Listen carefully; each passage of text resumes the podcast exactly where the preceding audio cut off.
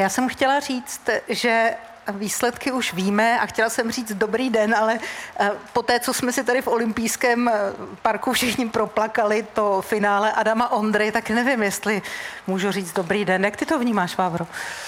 No tak ono ještě k tomu tady ta atmosféra nám tady trošku leje jak z konve, ale samozřejmě Adama je velká škoda, ten závod byl napínavý, a, ale zase na druhou stranu je to premiéra lezení na olympijských hrách a Uh, uvidíme, jak se to bude dál vyvíjet. A myslím si, že ten závod byl krásný na, na pohled, bohužel ne pro to oko českého diváka.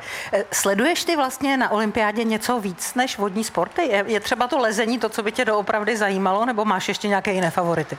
No tak já myslím, že letošní olympiáda je specifická v tom, že tam máme největší várku nových disciplín a sportů a to se mně líbí. Lezení určitě, to je, to je nádherný sport a jsem hrozně rád.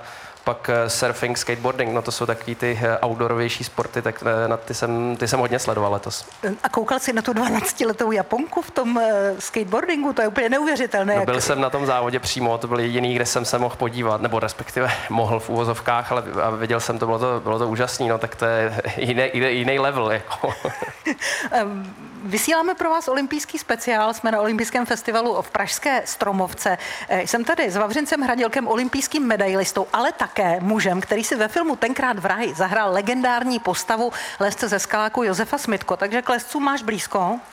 Mám, určitě lezu, nechci říct od malička, ale tak nějak, jak jsem se začal pohybovat ve sportu, tak jsem jako doplňkový sport k tomu vodnímu slalomu začal, začal líst a musím se přiznat, že poslední roky tomu moc nedávám, ale, ale lezení je nádherný sport a hlavně je to venku, tak to je krásné. A kam by si se tak jako dostal na té stěně třeba lezení na obtížnost? No ne moc vysoko, i když teďko mi vypadlo jméno, ale, ale ten jeden lezec byl stejně vysoký jako my všichni tady tři, ten má sto šedesát osm centimetrů, takže nemůžu se vymlouvat na svoji výšku, ale, ale určitě bych tady s tou stěnou neměl co dočinění. Je to pravda, že teď už je s námi na pódiu Petr Resch, místopředseda Českého horolezeckého svazu, tak já tě tady vítám, ahoj. Ahoj a dobrý den posluchačům. Nás pojí vášeň k horolezení a naše společná výška sto šedesát osm centimetrů, ale pojďme teď ještě, než budeme s Petrem Rešem společně komentovat závod, se podívat do Tokia, kde už by měl být připraven David Nitsch, který sledoval závod přímo na místě a pravděpodobně je také po infarktu. Davide, slyšíme se? Ano, slyšíme se. Dobrý den do České republiky. Jak vypadal Adam po závodě? My jsme museli se rychle přemístit na jeviště tady na Pražskou Stromovku, tady do olympijského parku, takže vlastně tu dohru už jsme neviděli, jenom to, že jsme si to tady všichni společně odsmutnili, ale dál nic. A vlastně ani Španěl nevypadal, že se nějak raduje z vítězství.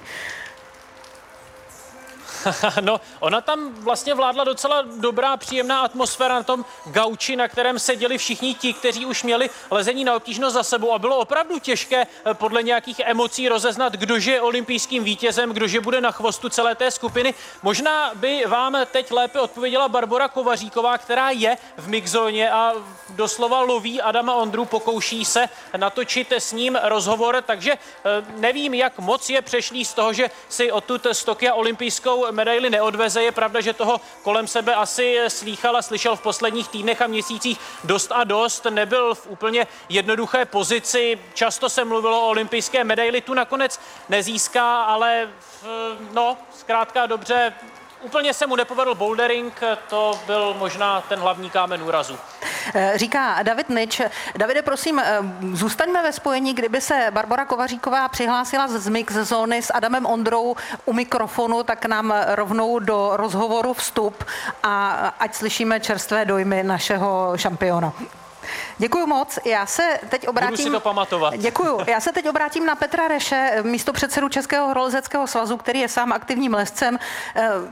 Pojďme si říct, jak vlastně těžké je dopočítat se těch bodů, protože i komentátoři České televize, i my, co jsme tady zírali na obrazovku, jsme se na poslední chvíli snažili dopočítat, jestli Adam dosáhne na nějakou medaili, anebo ne.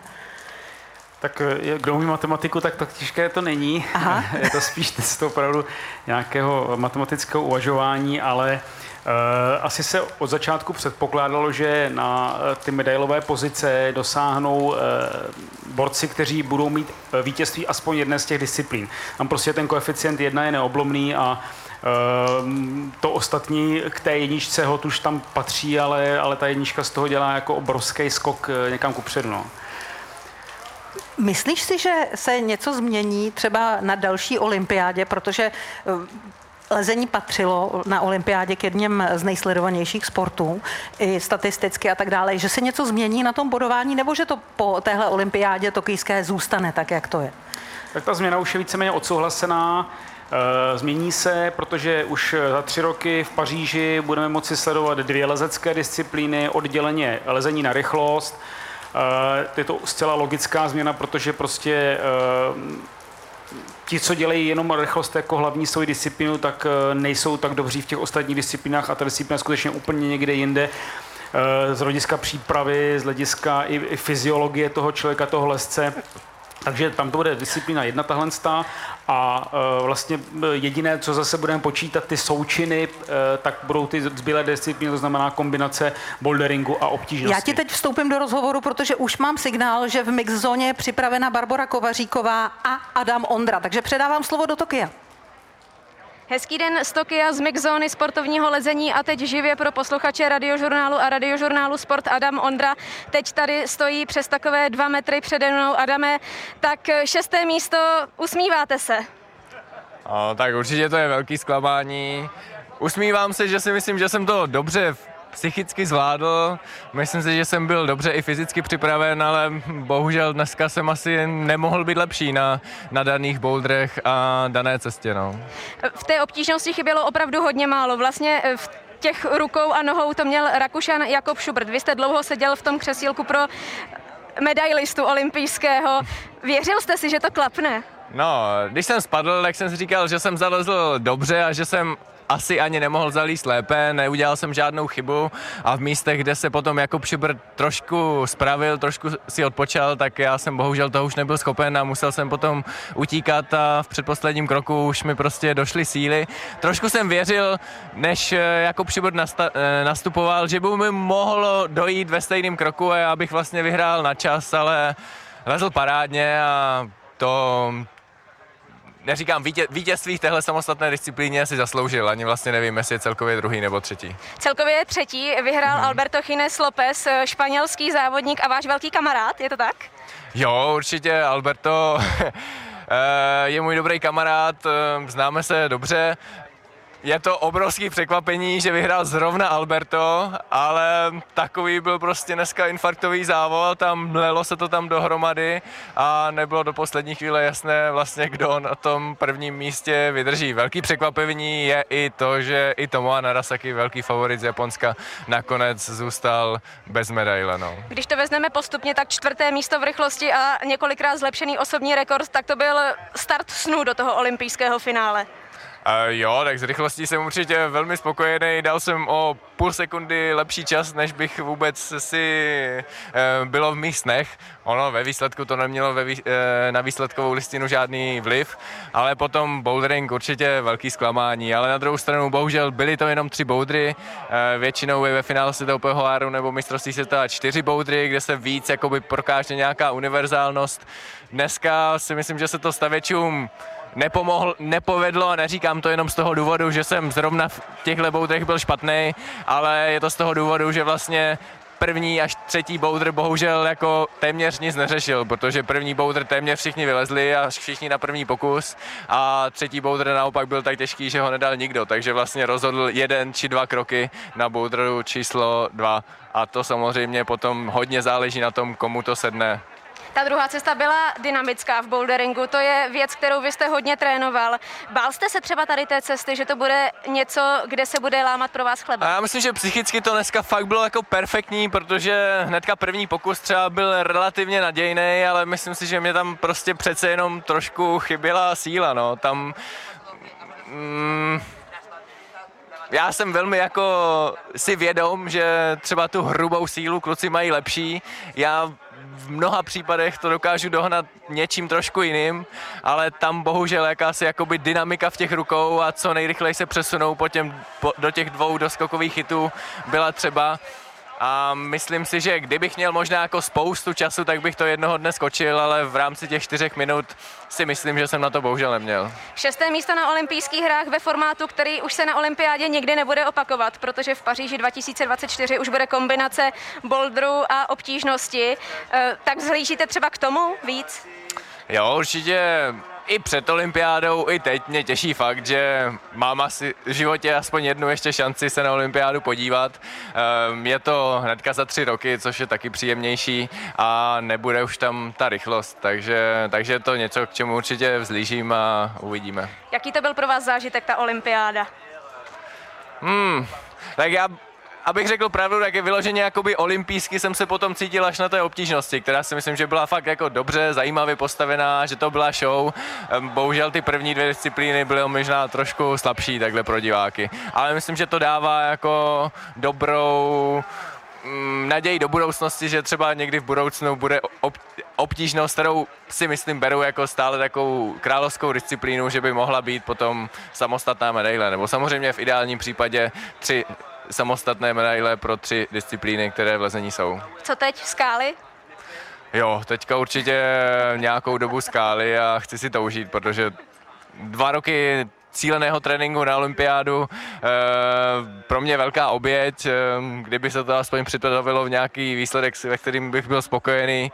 I když jsou to vlastně smíšené pocity, vlastně říkal jsem, je těžký být úplně nespokojený, protože vlastně vím, že ať už bych trénoval jinak, prostě nějak jsem narost a v daném případě jsem asi nemohl být lepší, no. Jakoby mohl jsem zvolit úplně jinou ta- taktiku a trénovat čistě jenom na obtížnost a pak bych možná v téhle cestě měl šanci porazit i třeba Jakoba Schuberta, ale byl bych jako neporovnatelně potom horší v boulderingu a v rychlosti. A co se týče té taktiky, tak asi bych se vždycky rozhodnul stejně, abych byl jako v dobré formě v minimálně v obou disciplínách, a to je lezení na obtížnost a boudry.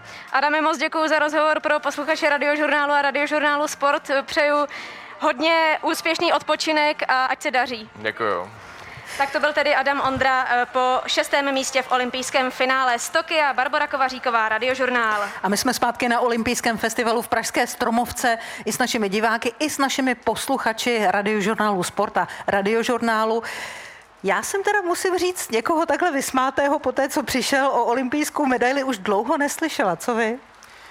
No, mě to u Adama nepřekvapuje. Adam je psychicky neuskutečně silný člověk a, a bere to takhle, jak to je. Zná úspěchy, zná sílu neúspěchu, když se seskal vrací po dlouhé době bez nějakého skalpu důležitého, takže mě to u Adama nepřekvapuje. Možná otázka i na Petra tady, uh, pro mě, za mě teda... Uh, Fascinuje mě možná i vlastně z mého sportu hodně podobná záležitost, že se ti závodníci opravdu mezi sebou baví, probírají spolu, spolu ty jednotlivé kroky. Přece jenom olympiáda už je víc o tom sportovním hledisku. Myslíš si, že to tak zůstane i nadále, prostě nehledě olympiáda, neolympiáda? Chce se mi věřit, že jo, že ten sport zůstane pořád parta kamarádů, který si budou rádi pomáhat a vždycky se budou radit, jak vyzerát na toho stavěče, protože samozřejmě není víc než ten boulder nebo tu obtížnost prostě vylézt až nahoru a, a chtějí pro to udělat všecko a určitě si vždycky budou radit. Ono to stejně ve finále nemusí moc pomoct, protože, tak jak to říkali Adam, vyrost jsem jak vyrost a prostě každý je jinak vysoký ten lezec a zejména u toho boulderingu to může hrát obrovskou roli v nějakém, nějaké, jak říkáme, lezce betě, to znamená ve způsobu, jak to vylézt správně, jak to vylézt nejefektivněji, nejjednodušeji, takže myslím, že to zůstane, doufám to. My menší se musíme pomáhat nějakými jinými lstivými způsoby. Podle brněnského rodáka se přepisují lezecké tabulky obtížnosti. Dokážeš, Petře, říct, jaká je Adamova nejtěžší cesta dosud vylezená a dokážeš posluchačům přiblížit, co vlastně ten člověk drží v rukou a na čem stojí, když to vypadá, že tam nic není? Tak, a teď jsme na skalách. Jasně, jasně. Tak... Tam jsou samozřejmě nějaké stupně obtížnosti, nejvíce používá u těch nejtěžších cest francouzská stupnice, klasifikační, historicky, logicky vznikalo několik klasifikačních stupnicí, protože se necestovalo tolik. To znamená, jedna vznikla v Americe, jedna ve Francii, jedna někde v Německu. A vždycky to zůst, ta klasifikační stupnice v podstatě říká, srovnávám výkon toho a toho kousku, který jsem přelezl s výkonem někoho dalšího. Lze to připodobnit i třeba gymnastice, kde je nějaký obodovaný, jakýsi trik a ví se, tenhle má takovou obtížnost a tenhle je těžší a má třeba řekněme jinou obtížnost. No a Adam teda vylezl první cestu, která byla klasifikovaná stupněm devět C a od té doby ji nikdo nezopakoval, přestože ji pár lesů zkoušelo a druhé devět C na světě vylezl Alexandr Megos, který se dneska na té olympiádě do finále nedostal, skončil devátý. Co se týče chytů, za to těžko říct, protože to samozřejmě závisí na sklonu té, sklonu té stěny. Adamova cesta byla hodně převislá, to devět C, takže ty chyty jsou tam relativně větší, ale obr, oblé jsou daleko od sebe, cesta je obrovsky vytrvalostní, je dlouhá, s horšími možnostmi odpočinku, zatímco třeba ta cesta Alexandra Megose, která má stejný klasifikační stupeň, je poněkud méně převislá. Zase je to teda vytrvalostní věc, ale po dírkách, po menších chytech. Um. Když se budeme bavit o těch chytech a o umění stavěčů na olympiádě. Adam sám říkal, že teda ten bouldering byl docela těžký. Jak veliké jsou ty chyty, třeba ty lišty, které ten horolezec drží, v jakém jsou sklonu? Protože třeba v tom druhém boulderu, který byl vlastně tím systémem run and jump, tak to vypadalo, že je tam snad jeden jediný chyt tutový a vlastně skoro nikdo potom už nahoru nedosáhl.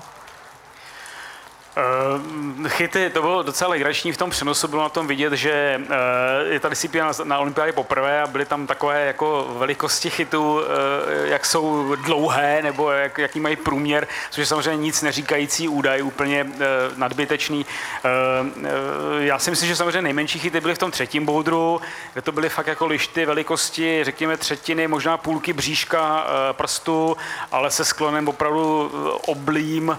A vlastně tam te, te, ty prsty drží hodně natření, protože ten chyt je relativně hrubý, je to nějaký povrch, řekněme, jakoby z písku nebo z podobného materiálu, e, takže tam jako v podstatě ty prsty drží natření, no.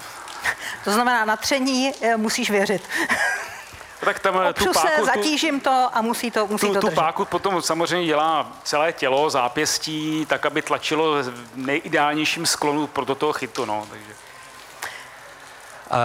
No, teď jsem zaslechl, že uh, ty cesty nebyly postavený úplně ideálně, nebo respektive, že, že ten stavitel, uh, že se mu to možná trochu nepovedlo v tom olympijském závodě. Jak je proces, kdo, kdo to vlastně staví, jak, je nějaký oprávnění, certifikace, nebo jak se takhle to vybírá? A musí to ten člověk vylézt, když už to postaví, aby bylo jasné, že to je lezitelné? Uh, vylézt to nemusí.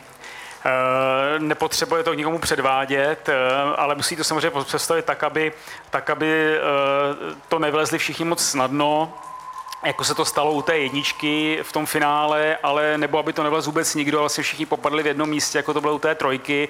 Myslím si, že úplně perfektně trefené byla, trefená byla kvalifikace z hlediska boulderingu, kdy vlastně všechny bouldery měly nějaký přelez, ale nikdy to nevlezli všichni, kolikrát to byly jenom jeden, dva lidi, takže se tak jako hezky rozřadili mezi tím. E, to finále se opravdu nepovedlo, umím si představit, že ten tlak na toho stavěče v momentě, kdy musí rozhodnout na třech boudrech, což je fakt málo, tak je obrovský a e, jak říkám, no, první boudr moc lehký, třetí moc těžký, teďka když jsem to matematicky ještě počítal zpátky, v podstatě, kdyby Adam, který byl v tom třetím boudru jakoby nejlepší z těch všech účastníků a jedinej podržel ten chyt do takového odtlaku za zónou, tak kdyby ho vylézt, tak vyhrál dneska celou, celou kombinaci. Jo. Že jako fakt je to loterie.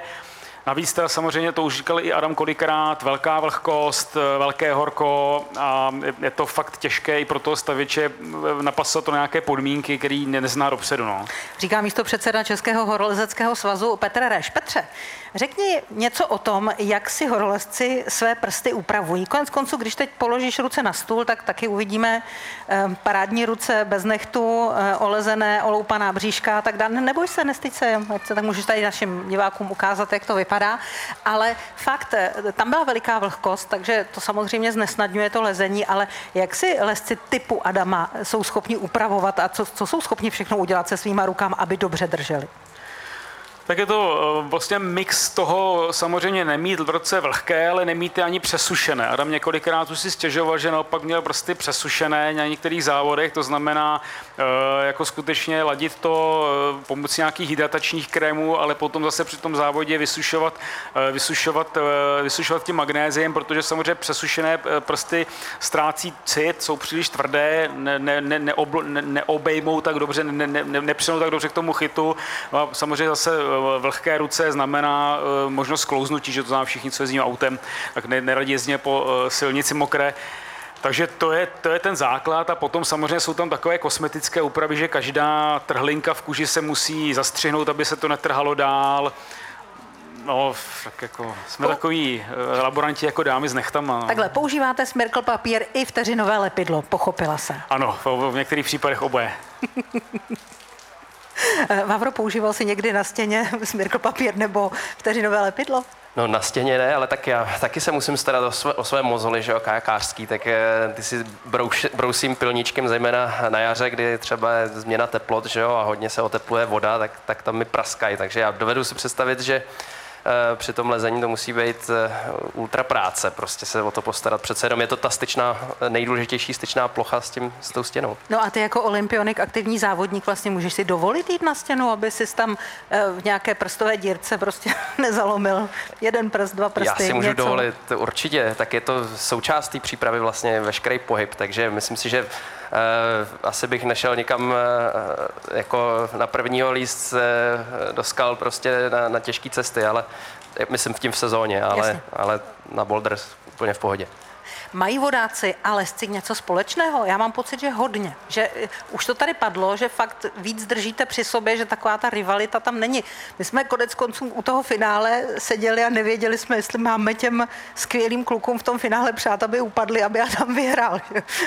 Já jsem to říkal, je to, je to pro mě vlastně i, i nejenom ten pohyb a, a jak to vypadá ten sport, ale ta filozofie, ta, prostě ten, ty vztahy mezi závodníky, to se mi, nebo mezi lesci, mezi vodáky, tak to se mi hrozně líbí. Konec konců je to i důvod, proč já ten sport dělám.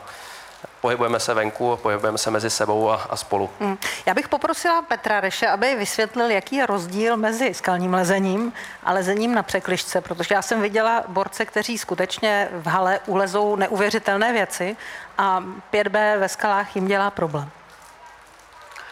Tak ve skalách je samozřejmě nepřebernější množství toho, jak ten pohyb vyřešit. Samozřejmě v podstatě si to člověk teoreticky může sláp, šlápnout kdekoliv, pomoci rukou kdekoliv, takže je to více o takové specifické technice toho lezení na, na, na, na skalách.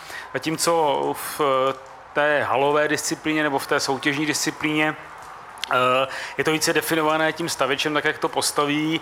Je to v podstatě více i nekompromisní vůči síle v celém těle, protože si prostě člověk opravdu nemá jak vyhovět s nějakým přidržením, nějakým jiným, nějakou změnou postavení těla. Takže jako fakt je to nekompromisní. Zase na druhou stranu, přestože to vypadalo, že tam Jakob Schubert někde v té finále odpočíval a i tam vlastně Adam někde v té třetině zhruba se zastavil a odpočinul, tak ty odpočinky zdaleka nejsou takové jako třeba na skalách, kde to lezení třeba není až tak homogenní a, a najít třeba dvacet metrů trvale stejně převislé, stejně těžké trasy je skoro zázrak. No. Takže je to samozřejmě trošku jiný sport už a myslím si, že tak, jak ten sport půjde ještě i díky olympiádě nahoru, tak se budou mnohem víc ty sporty od sebe oddělovat, ty rušky budou rozevřenější a ta skála bude pro soutěžáky doplněk a, a naopak. Když se podíváš na startovku, nebo respektive teď už na výsledkovou listinu té olympijské disciplíny, kolik z těch borců půjde teď do skal? Kromě Adama. No já si myslím, že ten Anot se tam těší nejvíc. Blízko ke skalám má i Jakob Schubert, bydlí v podstatě mezi žulovými skalami v Rakousku a leze ve skalách taky velice těžké cesty, takže já si myslím, že ten určitě relaxovat bude hodně. Na druhou stranu si myslím, že třeba typicky Japonci nebo Francouzi jsou opravdu čistě specialisti na, na lezení na umělých stěnách a ty skály budou mít skutečně jenom jako nějaký doplněk. Teď, aniž by si do toho mluvil jako politik a jako funkcionář Českého horolezeckého svazu, jak se tobě líbí ta disciplína lezení na rychlost? tak politiku je těžké tady zahotit úplně. No, jako, Zahotí. Samozřejmě lidem, lidé, kteří vyrostli ve skalách a, a, a na obtížnosti, tak prostě pro ně to logicky je absolutně něco, co, co s tím vlastně nemá skoro nic do, co, co dočinění. Jo. Je to prostě něco úplně nového, nový prvek. Uh, ta obliba asi půjde teďka nahoru směrem vzhledem k tomu, že to je prostě disciplína, která bude samostatná už v Paříži. Uh, nicméně zatím třeba u nás se to zase až tak moc neděje a ani, ani v té Evropě nejsme úplně na špičce. Co k tomu říct? No? Já, já, moje srdcovka to není, stejně jako Adama. No. Není to trošku konzervativní přístup vzhledem k tomu, že ta uh, disciplína bude jako medailová, samostatná?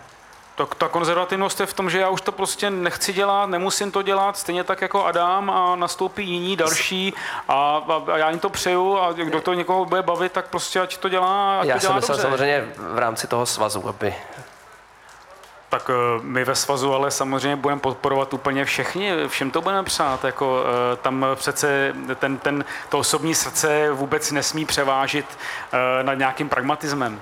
Přibývá členů Č H S, ať už v kategoriích vlastně těch úplně nejmladších, kteří můžou mít Adama Ondru jako vzora, nebo prostě obecně lidí, co začínají rádi a raději chodit do hor? Přibývá a hodně.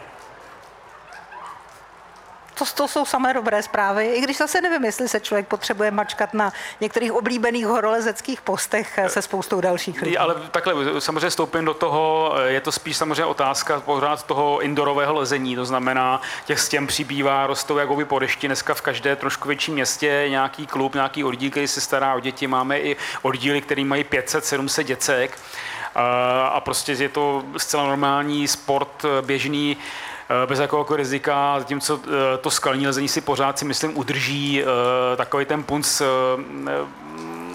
toho vodáctví a prostě toho, toho outdooru a v toho přežití v té přírodě a tam těch lidí tolik samozřejmě nepřibývá. Proč, bych tě poprosila, Petře, o vysvětlení, proč, když někde ve světě řekneš, že seš lezec na písku a že seš ještě z Česka nebo ze Saska, tak proč někteří borci velmi uznale pokyvují hlavu a říkají mm, hardcore? Vysvětli. No, protože historicky tady někde na pomezí Saska a České republiky vznikl lezecký styl v podstatě vylézt tu stěnu nebo tu věž lezeckou, pískovcovou v co nejčistším stylu a ten nejčistší styl kdysi skutečně znamenal to, že musím v té skále zanechat co nejméně železa, to znamená těch možností, jak se zajistit a e, opravdu byli tady borci z Ameriky, z britských ostrovů, kteří lezou vlastně ty svoje disciplíny nějakého tradičního lezení e, nesportovního jako špička světová a tady prostě nad tím kejvou hlavu a říkají to, jak kdybych lez bez zajištění, to v podstatě nemá smysl si brát sebou lano maximálně na to, abych se dostal z té věže dolů, takže asi proto ten respekt, no. Takže když volně navážeme a poprosím tě, aby si vysvětlil, co je to pro horolezce morálovka? No morálovka je taková cesta, kde skutečně ten psychický rozměr toho lezení výrazně vítězí nad tím fyzickým výkonem a člověk pořád vlastně se nemůže soustředit úplně stoprocentně na ten, na ten fyzický výkon, ale pořád musí mít v hlavě tohle, když spadnu, tak si fakt jako pořádně namelu a nebo se můžu i eventuálně zabít, takže to je ta morálovka. No. Takže podle tohoto kritéria morálovka ve sportovním lezení a v tom, co jsme teď viděli na olympiádě, vlastně neexistuje? Ne. Na druhou stranu třeba dá se tam natrénovat tady při té morálovce ten, ten stres, který může přijít při tom závodě, nebo, nebo se to nedá prostě srovnat? Rozhodně ne, myslím si, že ten psychický tlak je úplně jiného charakteru, protože skutečně ten strach z toho eventuálního pádu při těch morálových výstupech ve skalách jednoznačně člověka brzdí vlastně v hlavě k tomu dalšímu postupu dál a opravdu každý krok si, krok si člověk přemýšlí, jestli ano, jestli ne, musí opravdu na jistotu, což je v tom soutěžním lezení přesně, přesně pravý opak. Petr Resch, místopředseda Českého horolezeckého svazu, se teď stal spolukomentátorem Českého rozhlasu Radiožurnál a Radiožurnál Sport. Tak Petře, děkujeme za to. Vím, že tě dneska čeká ještě spousta práce ve stavění důležitých tratí zase na jiném místě. Děkujeme, že jsi tady s náma byl a ať se ti daří. Taky děkuji a hezký den všem.